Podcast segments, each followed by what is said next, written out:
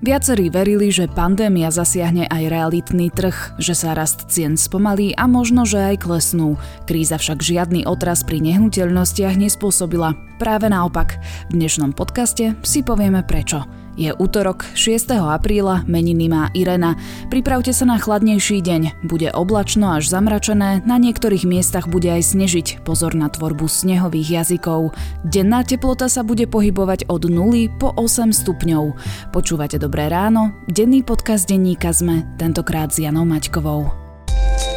Rovnaká štartovacia čiara, rozdielny výsledok. Aj o tom sú príbehy lídrov slovenských spoločností zo súťaže EY Podnikateľ roka. Vypočujte si Luciu Paškovú zo spoločnosti Kuraden, Sašu Miklášovú zo Saše či Jana Luntera z Innovatrix. V druhej sérii podcastu Prečo práve oni sa s nimi rozprávam ja, Adela Vinceová. Podcast Prečo práve oni od spoločnosti EY nájdete vo vašich podcastových aplikáciách.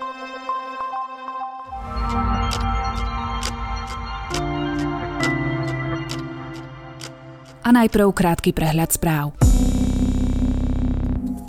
Predseda sme rodina Boris Kolár si vie predstaviť výmenu Ministerstva práce, sociálnych vecí a rodiny za iné ministerstvo. Výmenu by bolo podľa neho možné urobiť s hnutím Oľano. Cez týždeň sa má o tom rozprávať s premiérom Eduardom Hegerom, rovnako ako aj o nominácii na post šéfa SIS.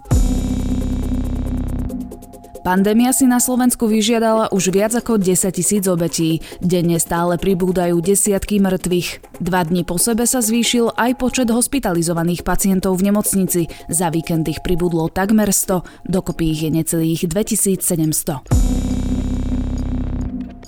Parlament zverejnil majetkové priznania verejných funkcionárov za rok 2019. Za tento rok zarobil najviac vtedajší premiér Peter Pellegrini. Priznal sumu vyše 68 tisíc eur. Z ministrov priznal najviac ex-minister životného prostredia Láslo Šojmoš. Za ním sa umiestnil ex-minister zahraničných vecí Miroslav Lajčák. Obaja so sumou okolo 62 tisíc eur. Ak bude epidemiologická situácia po Veľkej noci priaznivá, otvorili by sa ďalšie ročníky v školách, povedal minister školstva Branislav Gröling. Išlo by o otvorenie koncových ročníkov základných a stredných škôl, ako aj otvorenie škôlok a prvého stupňa základnej školy pre všetky deti tradičnom veľkonočnom príhovore pápež František vyzdvihol prácu lekárov a zdravotníkov počas pandémie. Vyzval, aby sa očkovacie látky proti covidu starostlivo distribuovali a aby sa v rámci tohto rozdeľovania podporovali najmä najchudobnejšie štáty sveta. Viac podobných správ nájdete na Zme.sk alebo v mobilnej aplikácii Denníka Zme. Zdá sa, že ceny bytov, domov a celkovo nehnuteľností sú voči pandémii a teda novej kríze odolné. Vláni pokračovali v raste a nič nenasvedčuje tomu, že by sa to malo v tomto roku zmeniť. Nehnuteľnosti vo veľkých mestách sa stávajú čoraz nedostupnejšie a postupne čelíme aj otázke nedostatku nového bývania. Ako je na tom realitný trh rok od začiatku pandémie?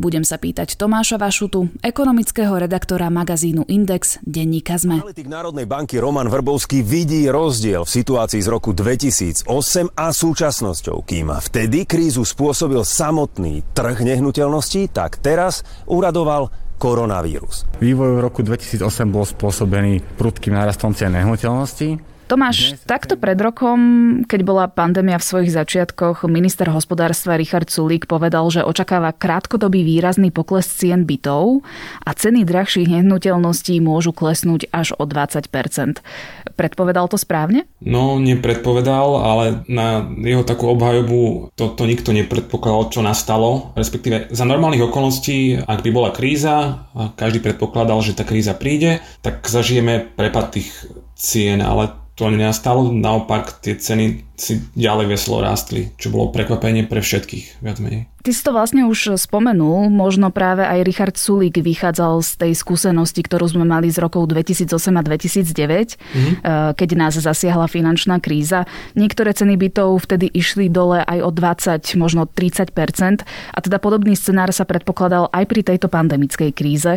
Prečo je to teda teraz inak? Čím je súčasnosť iná v porovnaní so situáciou spred 12 rokov? V tom roku 2009-2010, kedy došlo k prepadu cien bytov na realitnom trhu, sa diali fakt, že fantasmagorické veci. E, napríklad projekt River Park, ktorý vyrástol pri Dunaji, ten z dňa na deň znižil ceny až o 40%, čo bolo veľké, na to reagovala hneď eurová, čiže spustil sa taký domino efekt.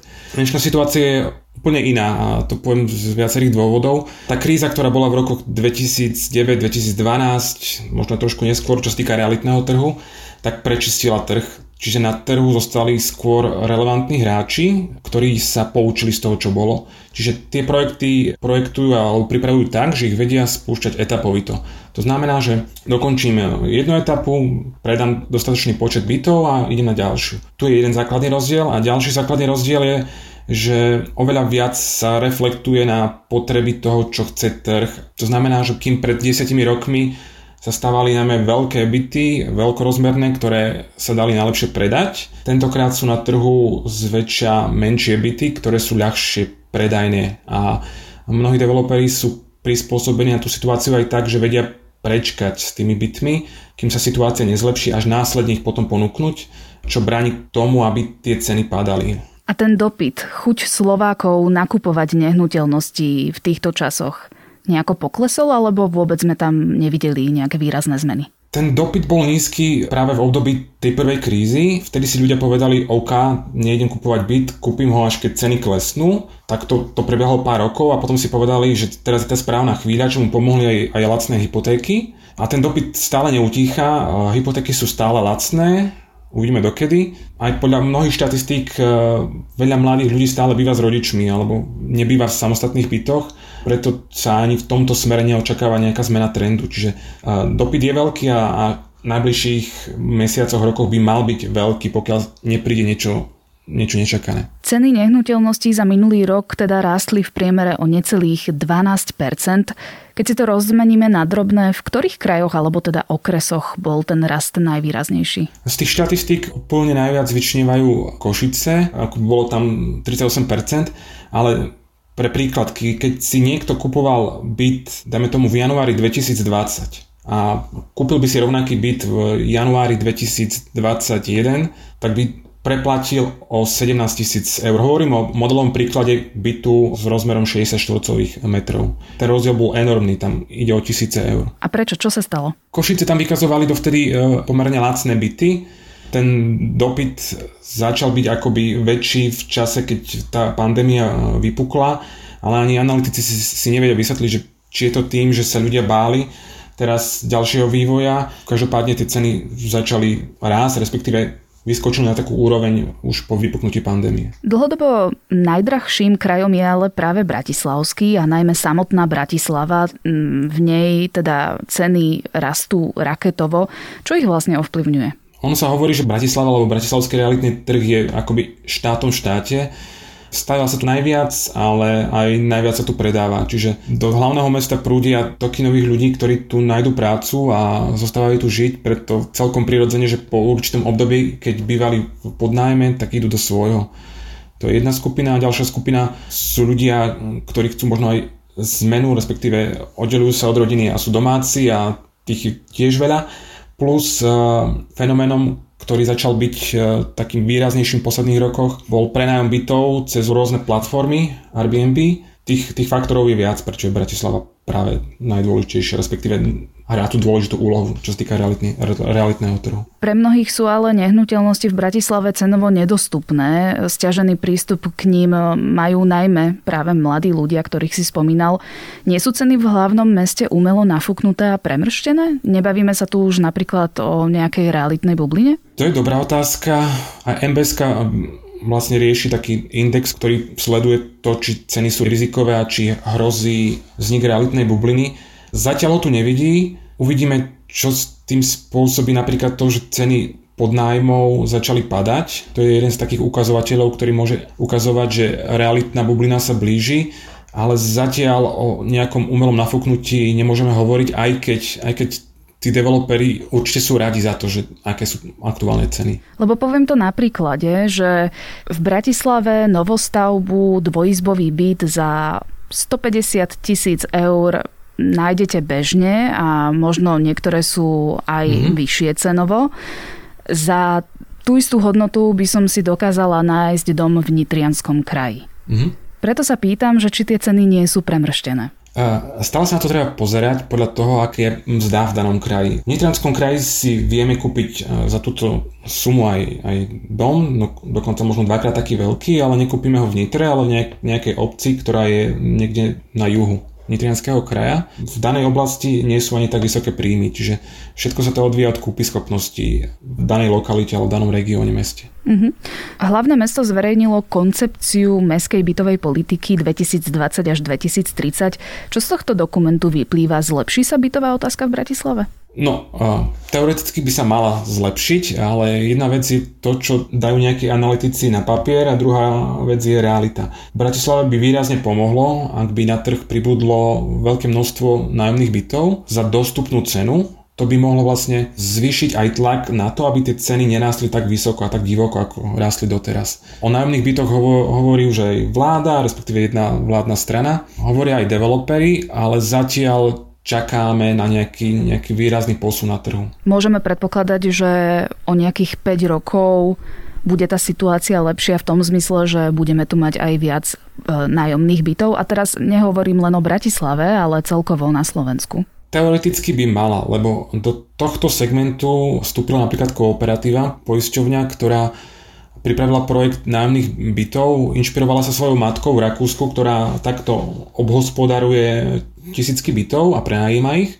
Podobnou cestou sa, sa chcú vydať aj ďalší developery, čiže tam je priestor na to, aby do tých 5 rokov e, vznikol nový segment, ktorý pomôže najmä mladým rodinám pri hľadaní napríklad prvého bývania. A čo sa zmenilo v premýšľaní developerov? Lebo ja som mala aspoň z toho taký pocit, že doteraz nájomné bývanie nebola pre nich až taká nejaká hlavná téma, práve kvôli tomu, že je pre nich výhodnejšie ten postavený byt rovno odpredať. Čo sa zmenilo? Podľa mňa aj oni začínajú uvažovať nad tým, eh, ako podchytiť nové trendy, ale stávať nájomné byty nechcú všetci. Je tam, sú tam možno dvaja, traja developeri, ktorí to myslia vážne, respektíve reálne nad tým uvažujú ale nemyslím si, že by práve developeri ako takí mohli byť tým nosným prvkom, čo sa týka budovania tohto segmentu.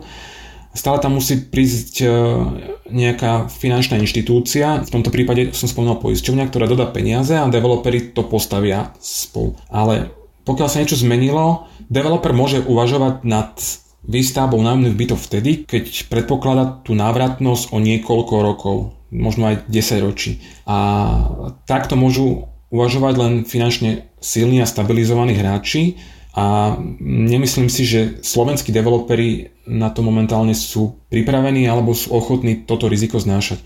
Je tam jeden hráč, ktorý to myslí vážnejšie, Lukron, ale ten má zahraničného akcionára, takže uvidíme, či sa mu to podarí alebo nie. Aj kooperatíva tiež vlastne je ťahaná zo zahraničia, takže tomto, v tomto to ešte bude náročné. Pri developeroch chcem ešte zostať, pretože ty sa s nimi na pravidelnej báze rozprávaš o stave na realitnom trhu. Ako ich pandémia zasiahla? Čo museli zmeniť? Respektíve boli nútení aj zastaviť niektoré svoje projekty? bolo len veľmi málo developerov, ktorých e, kríza zasiahla. Ak niekoho zasiahla, tak to boli malí hráči, ktorí nemajú skúsenosti a teraz si povedali, OK, teraz sa byty predávajú za rekordné sumy, tak mám tu nejaký pozemok a idem to stavať.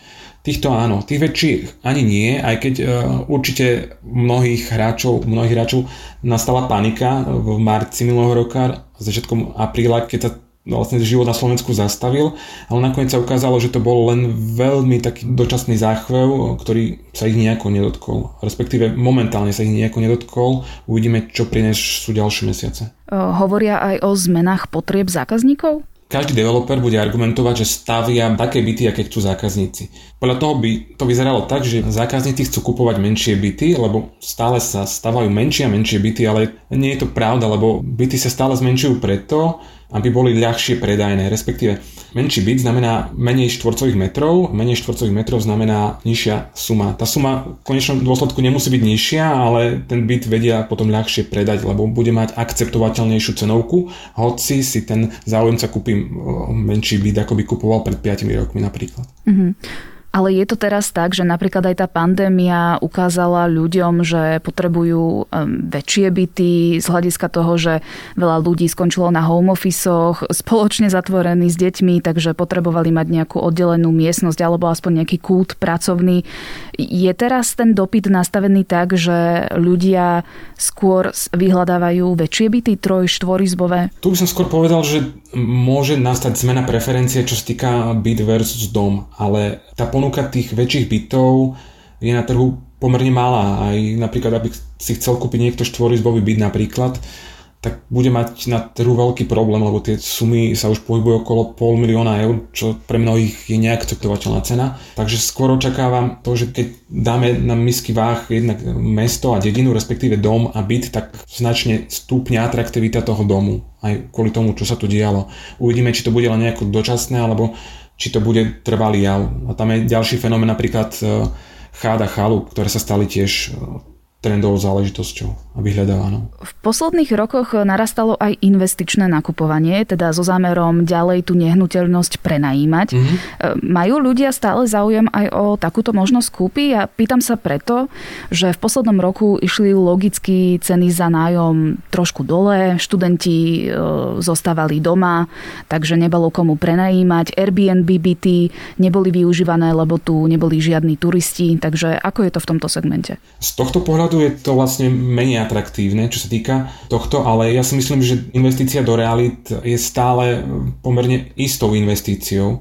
Hoci teraz sú ceny vysoké a nikto nevie, že dokedy alebo na aké obdobie, ale keď sa na to pozrieme z historického hľadiska, ceny bytov a bývania rastú. Najmä pri tých bytoch môžeme pekne pozorovať, že dobre, pred 10 rokmi bol extrém, lebo tie ceny boli vysoké, 2008, realitná bublina, ale keď sa na to pozrieme 20-30 rokov dozadu, aj vďaka inflácii a vďaka raste miest, tak tá hodnota tých nehnuteľností stúpa. Uvediem príklad, keď si napríklad niekto kúpil trojizbový byt v roku 2013-14 v novostavbe, vtedy sa tie ceny pohybovali okolo 130 tisíc eur, tých menej lukra, lukratívnych menej. Dnes by rovnaký e, byt dokázal predať aj za dvojnásobok, čiže takúto výnosnosť nedokáže ponúknuť žiadna investícia, aj keď vtedy tie ceny boli vlastne na tom minime.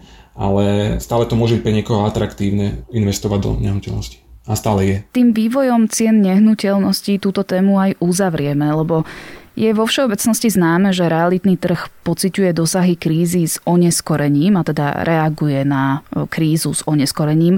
Je teda možné, že do roka by sa rast mohol výrazne spomaliť alebo by sa ceny mohli dokonca znížiť? Ešte nemáme čísla za tento rok, pričom sa ukázalo, že v januári ľudia neminiali tak, ako, ako po minulé roky. Každopádne e, sa neočakáva už tak divoký rast cien bytov ako, ako po minulé roky.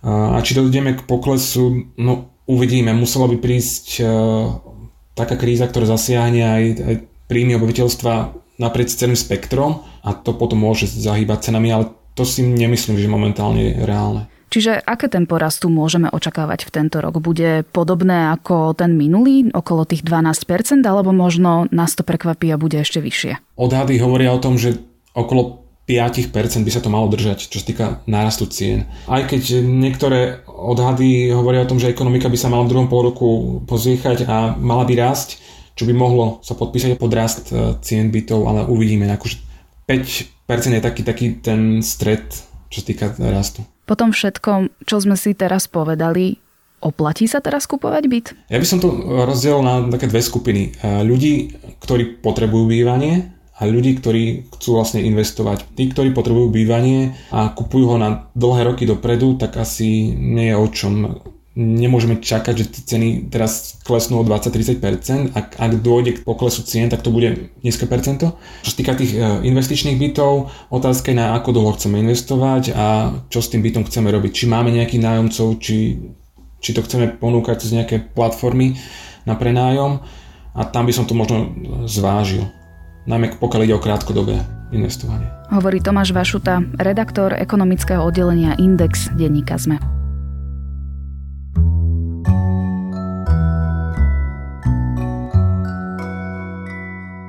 Možno ste o nej už počuli a možno ste ju už aj čítali. Mne sa do rúk dostala až teraz a ak doteraz obchádzala aj vás, mali by ste jej dať šancu.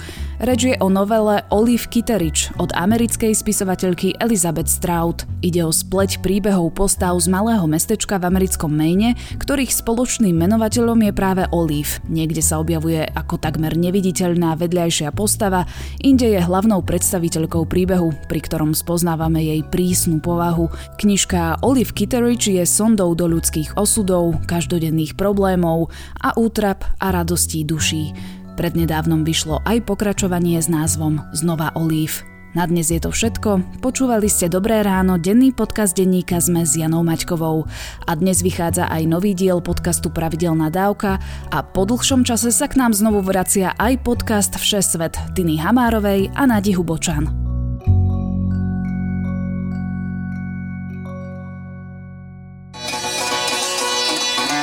Zamrznutý Sibír alebo rozpálená namíbijská púšť. 5 hodín v lietadle alebo 5 dní vo vlakoch. Pacifickú hrebeňovku po vlastných alebo chatkový rezort na pláži v Kambodži. Cestovateľský všesvet podcast s Tinou Hamárovou a Naďou Hubočan sa vracia späť do podcastovej rodiny denníka Sme a preniesie vás na opačný koniec sveta aspoň virtuálne. Dajte si s nami rannú kávu alebo príjemnú prechádzku, poďme snívať a tešiť sa na časy, keď budeme môcť opäť chodiť po svete. Všesvet podcast vychádza každý útorok na všetkých podcastových aplikáciách a nájdete ho aj na stránke sme.sk.